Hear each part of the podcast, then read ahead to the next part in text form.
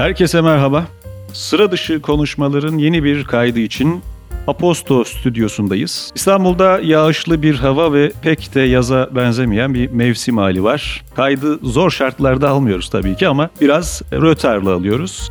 E, bugünkü bölümü aslında daha önce kayda alacaktık ama e, mücbir nedenlerle e, ertelemek durumunda kaldık. Konuğumuz hastalandı, araya seçim girdi derken biraz e, ileri bir tarihe çektik. Ancak konumuz e, güncelliğini, e, yakıcılığını hala koruyan ve muhtemelen uzunca bir sürede korumaya devam edecek olan bir konu. Senenin başında e, 6 Şubat'ta merkezi Kahramanmaraş olan depremler yıkıcı sonuçlara sebep oldu. 50 binden fazla insanımızı kaybettik ve binlerce kişi de enkazlardan yaralı şekilde kurtarıldı. Büyük bir acı ve her anlamda büyük bir enkaz kaldı geride. Bugün itibarıyla depremin üzerinden 3 aydan fazla e, zaman geçti. Acıları sarmaya, yeni yeni yaralara üflemeye e, şimdilerde e, başlayabiliyoruz. Tabi süreç uzun bir maraton. Depremin ilk günlerinde özellikle birçok sivil toplum kuruluşundan, sivil toplum çalışanlarından, aktivistlerden, uzmanlardan buna dair çokça şey duyduk. Desteği zamana yayalım, e, uzun bir rehabilitasyon süreci e, bizi bekliyor diye defalarca kez açıklama yaptılar. Bugün de tam olarak bu durumu ve e, deprem gündemiyle ilgili birçok meseleyi konuşacağız. Konuğum depremin ilk gününden beri sahada olan ihtiyaç haritasının yönetim kurulu üyesi Esra Arslan. Sıra dışı konuşmalar başlıyor. Ben Yakup. Bu bölüme hoş geldiniz. Esra Hanım merhaba. Hoş Merhabalar, geldiniz. hoş buldum. Şimdi girişte de ifade etmeye çalıştım biraz ama e, girizgahı sanıyorum e, biraz ihtiyaçlara dönük konuşarak. Daha doğrusu o deprem e, sürecinin o akut dönemin başlarında sivil toplumla alakalı ifade edilen şeyleri konuşarak başlayabiliriz. Siz ihtiyaç haritası olarak sahaya e, en hızlı ulaşan ekiplerden biriydiniz depremin ilk günlerinden bu yana ve deprem bölgesine ilişkin en çok dert yanılan konulardan biri. E, alanda birçok örgüt ve oluşum var fakat e, bu gruplar arasındaki koordinasyon zayıf. Haliyle e, ihtiyaçlar ve kaynakların bir araya gelmesi bu yüzden zorlaşıyor diye e, çokça şey duymuştuk. Siz ihtiyaç haritası olarak bu durumu nasıl deneyimlediniz ve bu durumu biraz olsun e, hafifletebilmek bağlamında izlediğiniz bir yol, yöntem var mıydı? Şöyle evet ilk günden beri biz sahadayız olduğu an itibariyle hatta çünkü e, saha koordinatörümüz zaten Adana'daydı. Dolayısıyla e, anında intikal etmiş olduk biz sahaya ve aynı anda İstanbul'dan bir, Ankara'dan bir, İzmir'den iki araç ekipler yola çıktılar. İlk gün Adana'da bir hani kriz masası toplantısı yaptıktan sonra 5-6 şehire birden dağıldık. Oralarda ticaret odalarıyla ve yerel yönetimlerle hemen kriz masalarına dahil olduk. Yaptığımız ilk şey her zaman olduğu gibi bir depo edinmek buralarda. Neden derseniz depo insani yardımın doğru koordine edilmesi adına en önemli noktalardan bir tanesi. Ve maalesef dediğiniz şeyden oldukça muzdarip olduk tabii ki. Çünkü biz heyecanlı bir milletiz. Duyguları çok yükseldiğinde acele hareket eden bir milletiz. Ve ben tüm aksiyonların iyi niyetli olduğuna inanıyorum ama bazen iyi niyetli davranışlar da sahada çok ciddi kaosa sebep olabiliyor. İşte destek göndermek de bunlardan bir tanesiydi. İhtiyaç haritası Türkiye'de ihtiyaç sahipleriyle destek olmak isteyenleri buluşturan aslında online bir platform. Bizim en büyük uzmanlık alanımız desteklerin koordine edilmesi, kaynakların doğru ve etkin dağıtılması aslında. Bu bağlamda online'da yaptığımız işi afet zamanlarında offline yani sahaya taşıyoruz. Dolayısıyla burada biz durdurabildiğimizce bize gelen telefonlarla, bize ulaşan kişilerle, kurumlarla iletişim halinde zamana yaymak adına hakikaten kaynakların e, periyodik olarak sahaya gönderilmesine destek vermeye ve bu konuda farkındalık yaratmaya çalıştık. Normalde hiç yaptığım, yapmadığımız destekçinin ihtiyaç sahibine aslında destek olacağı malzemeleri göndermesi ihtiyaç haritasının normal işleyişi ama en azından bunu kontrol edebilmek, o akut zamanda gidecek desteklerin sahaya ve depolara doğru intikal etmesini sağlamak için biz İstanbul Dastas'ı bir depo haline çevirdik ve İstanbul'dan bir şeyler göndermek isteyen herkesin desteklerini orada kabul ettik, tasnif ettik, ayırdık. Binlerce gönüllü bizimle beraber çalıştı. yüzün üstünde tır indirdik. Ama ihtiyaç haritası olarak ekibimizle kendimiz sahadayken yaptığımız şey daha ikinci gün yerel bir tedarik zinciri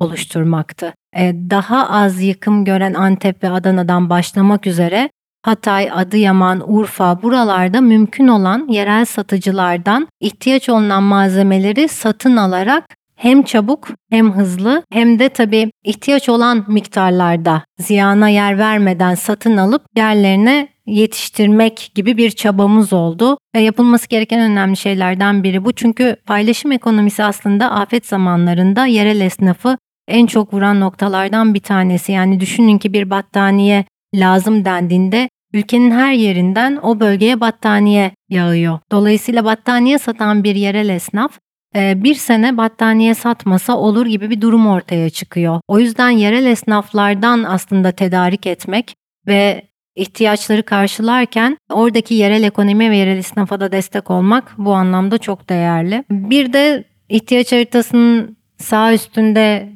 depoları koordine etmekten öte ve burada desteklerin gitmesini koordine etmekten öte teknolojik bir altyapı özelliği var tabii. O anlamda da hem sağ içinde hem sağ dışında çalışmalarımız oldu. Teknoloji fintech tarafında çalışan birçok şirketle işbirliği yaptık ve daha faydalı nasıl oluruz? İhtiyaçları daha doğru nasıl alırız? İhtiyaç sahiplerinin yerlerini daha doğru nasıl belirleriz anlamında afetharitası.org üzerinden yine ihtiyaç haritası tarafından yapılan koordine olduk. Burada e, Insider ve Meta grubunun da desteğiyle bir WhatsApp ihbar hattı oluşturduk, ihtiyaç ihbarı. Dolayısıyla e, Hatay ve Adıyaman özelinde ihtiyaçları e, bu hat üzerinden, yapay zeka üstünden çalışan bir hat üzerinden aldık. Alınan ihtiyaçlar yapay zeka tarafından bir liste ve rota oluşturularak depomuza gitti, depolarımıza gitti. Akşam kutular kişilere özel hazırlandı, destek kutuları ve sabah araçlı gönüllülerimiz tarafından e, sahaya o kişilere birebir gönderildi. 3 aydır bununla ilgili çalışmalarımız devam etti. Artık yavaş yavaş depo yönetiminin şeklini de değiştiriyoruz. Daha toplu destek olabileceğimiz noktalara yöneleceğiz. Çünkü aslında destek olmak evet daha çok uzun zaman değerli ve gerekli olacak. Ancak ve ancak biraz da insanların kendi başlarına ayakta durabilmelerine ve buna imkan ve alan sağlayabilmek adına da inşa etmeye başladığımız e, yaşam alanlarında konteyner kentlerde onlara çeşitli sosyal programlarla ve vereceğimiz imkanlarla, sosyal imkanlarla destek olmaya çalışacağız. Söyleyebileceğim en önemli noktalardan biri 3 ay sonunda hala temel ihtiyaç malzemelerine evet de, e, gerek var ve destek olmaya devam ediyoruz. En zorlu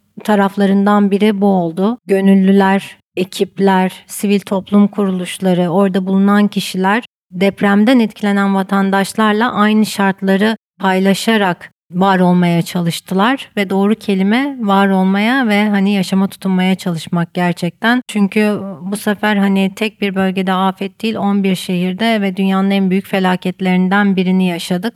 Bunu da göz ardı etmemek lazım. Kesinlikle öyle. E, ağzınıza sağlık. Yani e, öğretmen ağı ve e, ihtiyaç haritasının bir e, yakın bir paydaş ilişkisi var. Zaten takip ediyorum ihtiyaç haritasını yakınen ama bu bütünlükte duymak da gerçekten kulağa hoş geliyor. Sahada e, sürecin başından bu yana çok anlamlı, nitelikli ve bütünlüklü iş yapan yerlerin bence de başında geliyor ihtiyaç haritası. Ama söyledikleriniz içerisinde bir şey özellikle altını çizmek istiyorum. Ben de bazı ihtiyaçların periyodik olarak karşılanma durumu o zamana yayma bakımından ve ihtiyaçların çeşitlenmesi bakımından da kritik. Çünkü bu ihtiyaçlar her gruba göre de farklılık gösteriyor bir yandan. İşte eğitimin devamlılığı da çocukların ve öğretmenlerin iyi olma hali de e, örneğin bunlardan biri. Okullar açıldığında bu sefer eğitimin bir takım ihtiyaçları söz konusuydu. İşte e, fiziki olarak okullar kullanılamaz durumda eğitim nasıl devam edecek sorusu gündemdeydi. İşte konteynerların bazılarının sınıflara döndürülmesi, bazı çadırların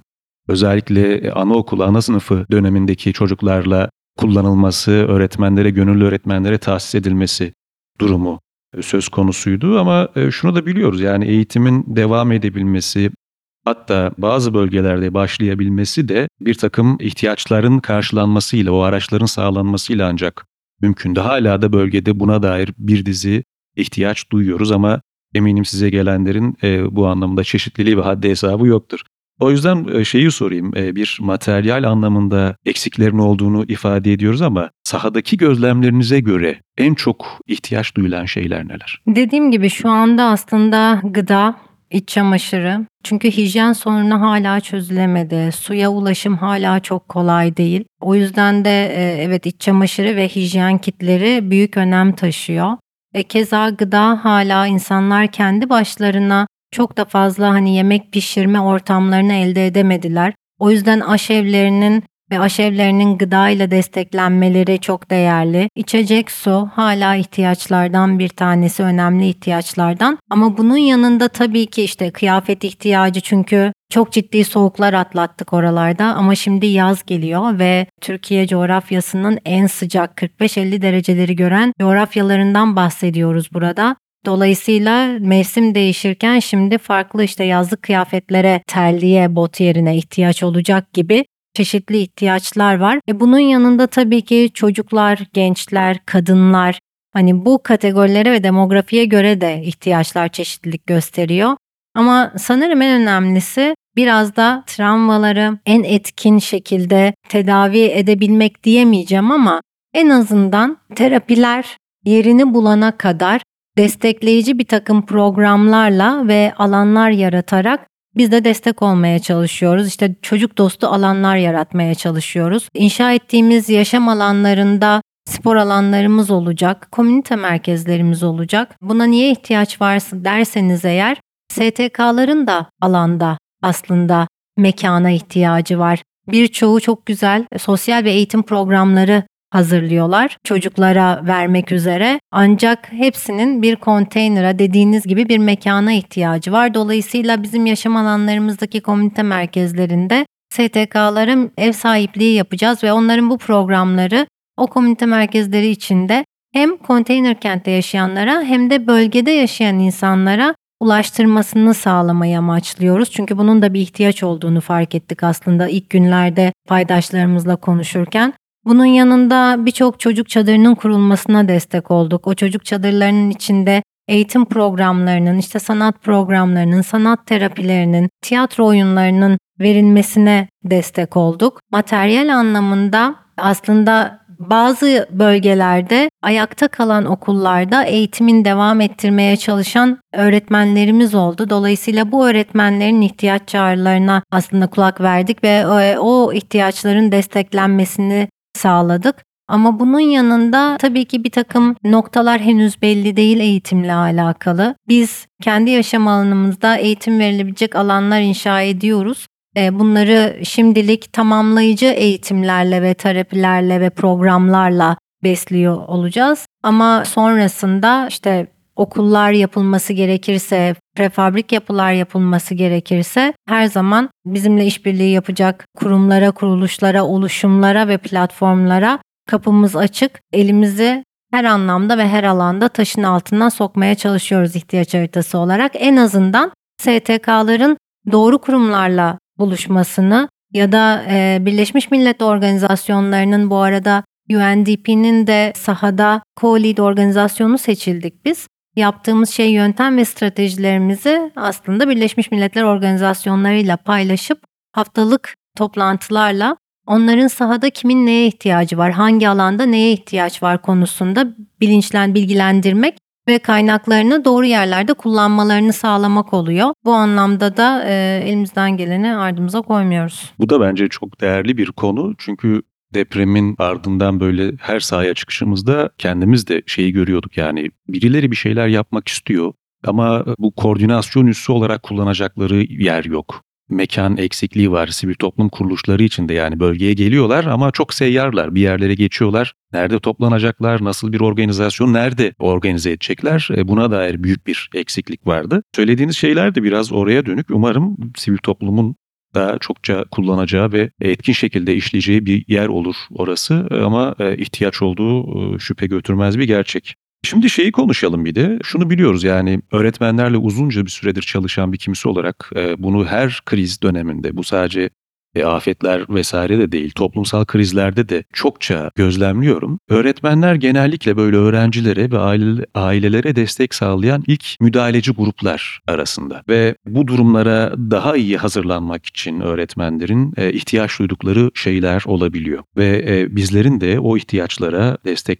vermek bağlamında daha derinden kulak verip o desteği sağlamak için hızlıca harekete geçmemiz gerekiyor. Çünkü öğretmenlik mesleğinin e, bir yurttaşlık kimliği bakımından da çok değerli bir yerde olduğunu düşünüyorum. Toplumsal e, kriz anlarında ve o toplumsal ortak iyiyi inşa etmek bağlamında çok kritik bir rolleri var. Bunu 6 Şubat depremlerinden sonra bir fiilde gördük. Bölgeye giden böyle eğitimle alakalı olsun ya da olmasın her bir e, sivil toplum kuruluşu ya da sivil alanda çalışan kişinin söylediği ilk şeyler ya öğretmenler ne kadar aktif burada bir şeyler yapmak istiyor biz onları destekleyelim oluyor. Alanda da buna dair çokça çalışma yapıldığını biliyoruz. Ama size bu, bu, bu konuda bir soru yöneltmek istiyorum. Şimdi ihtiyaç haritasını çok güzel özetlediniz ama çok böyle öz ifadeyle işte ihtiyaçlar ve kaynakları buluşturan bir platform olarak tanımlayabiliriz.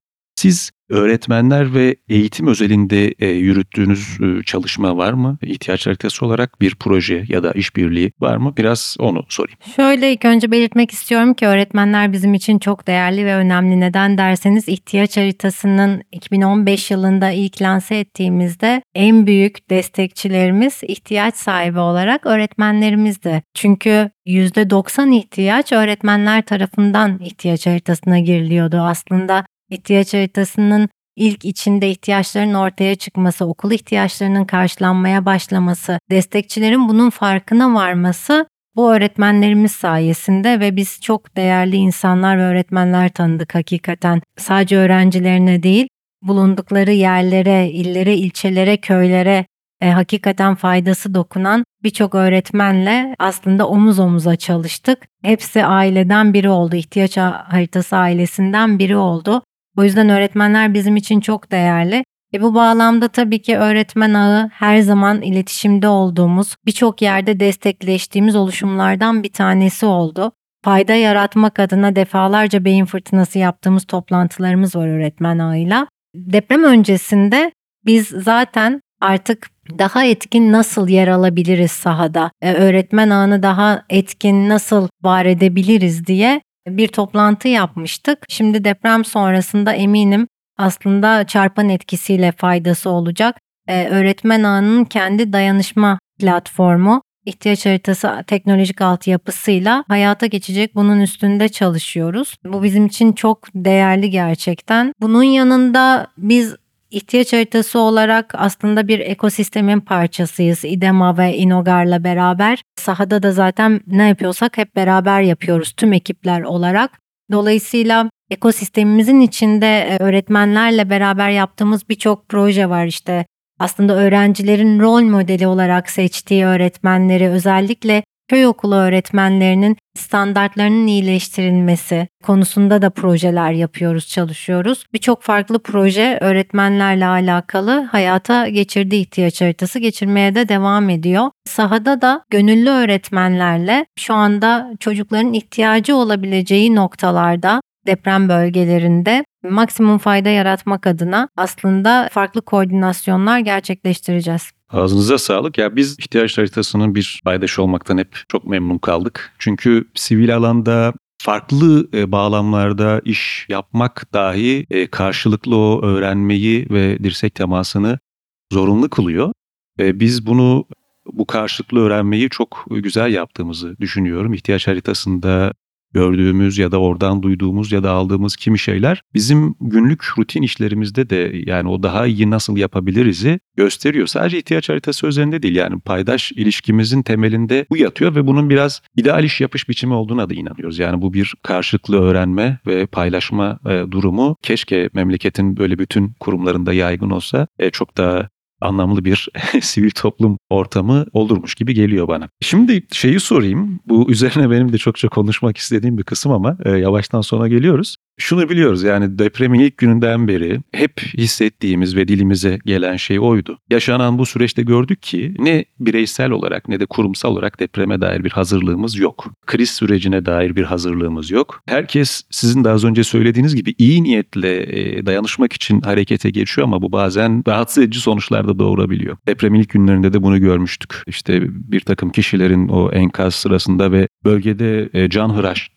çalışan kimselerin etrafında elinde kameralarla poz kestiğine şahit olmuştuk. Ben onları biraz e, afet turisti olarak ifade ediyorum, tanımlıyorum. Çok yaygındı bu ve bazen faydadan çok zarar sağladı. Nitekim bunun varlığı bazen alanda çok anlamlı iş yapan kişilerin yaptığı işe de halal getiriyor. E, riski de biraz bu. Ama olumlu tarafa e, odaklanırsak yaşanan tüm bu koordinasyon sıkıntısı ya da iyi niyetle hareket edilen ama olumsuz sonuçlara sebebiyet veren şeylere rağmen sivil alandaki inisiyatif ve dayanışma gerçekten o umudu yeşerten ve biraz olsun direncimizi artıran bir yöne sahipti. Ama şunu da konuşmak lazım yani bunca şeye rağmen, bunca, bunca yaşanan olumsuzluğa rağmen bu krizi daha anlamlı ve doğru şekilde yönetmek mümkün müydü? Mümkünse bu nasıldı? Bir bunu konuşalım istiyorum. Ve afet sonrasını düşününce orada bir araya gelen ve bir takım işlerde birlikte hareket eden o toplulukları, dayanışmayı düşününce bunu sürdürmek bağlamında o dayanışmayı teşvik etmek bir başka deyişle ağları örmek ve koordinasyonu sağlamak için bundan sonrasında neler yapılabilir ve çok önemsediğim bir soru kayıttan evvel sizle de ufaktan konuşuyorduk. Müfredatta afet yönetimine ilişkin bu mutlaka olmalı dediğiniz bir şey var mı?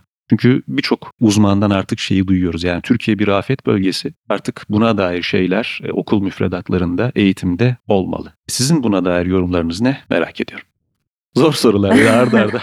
Şöyle aslında zor değil. Fazlaca tecrübe ettiğimiz şeyler bunlar. Neden derseniz biz beklemediğimiz şeylere kriz diyoruz. Ama bakarsanız afet aslında bir afet ülkesinde yaşadığımız için beklemediğimiz bir şey değildi. Ve kriz sadece üstesinden gelip de bitirebileceğimiz bir konu da değildi. Dediğim gibi kış bitti, yaz başlıyor. Çok ciddi sıcaklar olacak. Bir kriz bitiyor, başka bir kriz başlıyor aslında bakarsanız. Dolayısıyla burada önemli olan beklemediğiniz şeyi düzgün yönetebilmek ve nasıl yöneteceğiniz ve yönetimden daha önemli olan da yönetişim. Aslında en önemlisi sanırım yönetişimden bahsederken ilerici bir yönetişimden bahsedebilmek. Yani sadece bugün anı kurtarmak değil, geleceği ve ilerisini kurtarmak adına hani uzun dönemli bakabilmek. İhtiyaç haritasının en büyük özelliklerinden biri, bizim ekosistemimizin en büyük özelliklerinden biri.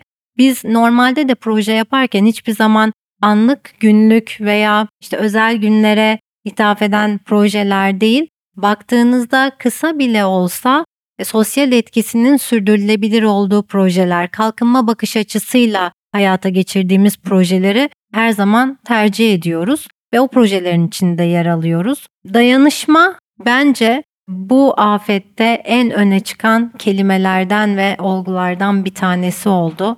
Çünkü hakikaten dayanışmanın en güzel örneğini sergiledik diye düşünüyorum hem STK'lar olarak hem sivil inisiyatifler olarak hem de e, toplum olarak. Biz Elazığ depremine, Elazığ depremi olduğunda İhtiyaç haritası kurucularından Ali Ercan'ın başlattığı bir WhatsApp grubuyla daha öncesinde bir Face Together yapmıştık zaten aslında. Sivil toplumun bir araya gelip kendi branşlarını bir kenara bırakıp tek bir amaç için bir arada olabileceğini göstermek istemiştik. Orada mottomuz eğlen iz bırakmaydı. Bir festival yapıp fiziki Covid'den önce eğlenip daha sonra ardımızda hiç atık bırakmamak adına e, bir farkındalık yaratmak için yola çıkmıştık ve 16 STK bir arada aslında birlikte ne kadar güçlü olduğumuzu göstermek isteyip çok da başarılı olmuştuk. Elazığ depreminden sonra e, yine oradan aldığımız güçle bir WhatsApp grubunda 4 kişiyle başlattığımız daha sonra 52 sonra 70 küsürleri bulan ve 23 STK'nın bir araya gelmesiyle Afet Platformu diye e, bir oluşumun da kurulmasında öncülük etmiş olduk. E, Afet Platformu şu anda sahada ihtiyaç haritasının bulunduğu her yerde omuz omuza hakikaten emek verdi ve çok ciddi bir fark yarattı. Çünkü en önemlisi STK'ların uzman olduğu alanda hareket edebilmeleri. o zaman çok ciddi fark ediliyor ne yaptığınız veya ne yapmaya çalıştığınız ve e, bence bir yandan destek anlamında da kurumların, kişilerin nerede fark yaratmak istiyorlarsa, neye dokunmak istiyorlarsa o konunun uzmanı STK'larla iletişime geçip koordine olmaları da yine bence ölümcül bir önem taşıyor sahada etkin bir şekilde var olabilmek adına. Afet yönetimine gelince müfredatta olmalı mı ya da afet yönetimiyle ha- ilgili hangi konu müfredatta olmalı? Bence afet yönetimi olduğu gibi müfredatın içinde olmalı. Çünkü ben aynı şeyi sürdürülebilir kalkınma amaçları için de düşünüyorum.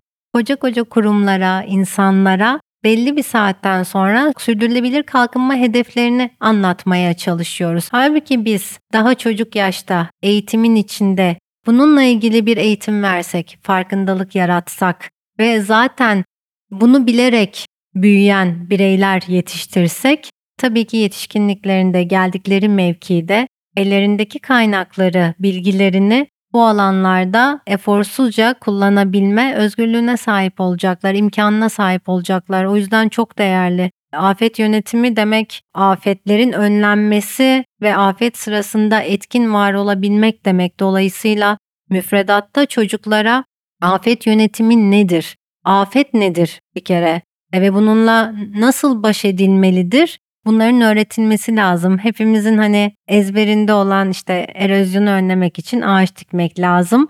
Kadar aslında müfredata girmesi giren bir konu olarak görüyorum. Bir de sadece eğitim ve hani e, ilk öğretim vesaire diye düşünmemek lazım. Bence her türlü eğitimin içine girmesi lazım kurumsallarda verilecek eğitimlerin içine de girmesi lazım. Şimdi kurumsallarda işte yönetici eğitimleri veriliyor, çalışanlara eğitimler veriliyor, bir gönüllülük eğitimleri veriliyor ama afet gönüllülüğü çok başka bir şey. Mesela bunun özellikle dile getirilmesi ve farkındalık yaratılması lazım. Çünkü bence şirketler aslında gönüllü orduları. Okullar, üniversiteler aslında gönüllü orduları. Çünkü bir WhatsApp grubundan veya mail grubundan yüzlerce binlerce kişiye ulaşabildiğiniz bir dünya var orada. Dolayısıyla plan program işte o ilerici yönetişim dediğimiz konu bir şirket hangi STK ile işbirliği yapacak? Afetin başında acil yardım söz konusu olduğunda nasıl hareket edecek ve dediğimiz bu desteklerin zamana yayılması konusunda nasıl bir yol izleyecek? Bütün bunun planlamasının yapıldığı ve eğitimin eğitiminin verildiği ayrıca kurumlara özel bir müfredatta oluşturmalı diye düşünüyorum. Çünkü çok önemli. Çünkü sahada gördüğümüz aslında bu konuda uzman mesela depoculuk konusunda uzman parakende markaları var. Aslında bir depoda STK'ların 5 günde oluşturmaya çalıştığı sistemi 5 saat içinde çok kolaylıkla yapabilirler. Bu tarz işbirliklerinin sahaya yansıması çok değerli olur diye düşünüyorum bundan sonrasında.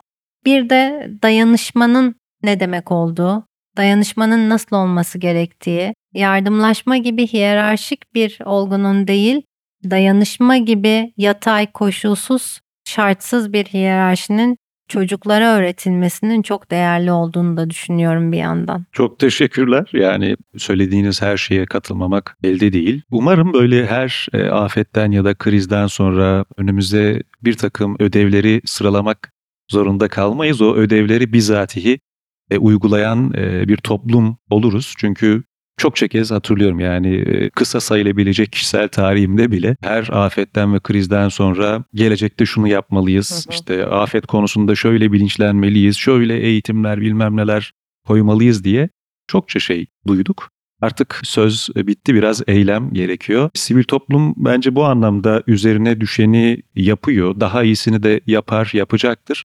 Ama karar alıcılar düzeyinde de bence bununla alakalı adım atılması gerekiyor. Yarın e, sonraki gün değil tamamen şimdi e, buna başlamak gerekiyor. Ben de bu dileği paylaşmış olayım.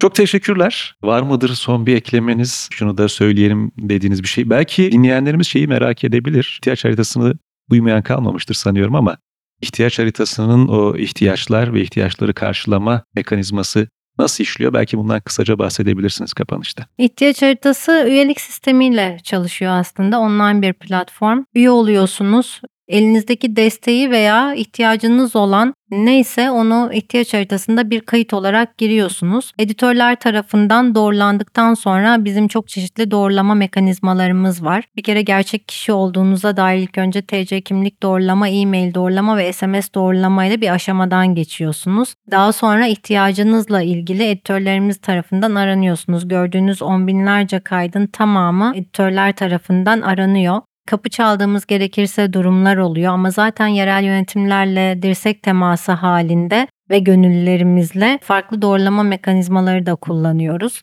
Dolayısıyla ihtiyaç haritasında online yayınlanmış bir ihtiyacı gördüğünüzde veya bir desteği gördüğünüzde bunun gerçek bir ihtiyaç olduğundan emin olabiliyorsunuz ve daha sonra oradaki butonların sizi yönlendirmesiyle eğer ihtiyaçsa destek ol, destekse desteğe başvur butonuyla devam ettiğinizde otomatik bir buluşma e, gerçekleşiyor mail üzerinden e, ve daha sonrası zaten destekçinin ihtiyaç sahibine ihtiyaç bulunan malzemeleri göndermesiyle ve bizim bunu takip edip daha sonrasında mutluluk fotoğrafları dediğimiz aslında fotoğrafları veya ihtiyaç sahibinden gelen mesajı destekçiyle paylaşmamızla son buluyor. İhtiyaç haritası bu anlamda çok ciddi bir veriye sahip. Dolayısıyla farklı kategorilerde elindeki verilerle özelleştirilmiş kurumsal sosyal sorumluluk projeleri de tasarlayıp uygulayabiliyor sahada. Bu anlamda zaten şirketlerle ve birçok markayla dokunmak istedikleri alanda, fark yaratmak istedikleri alanda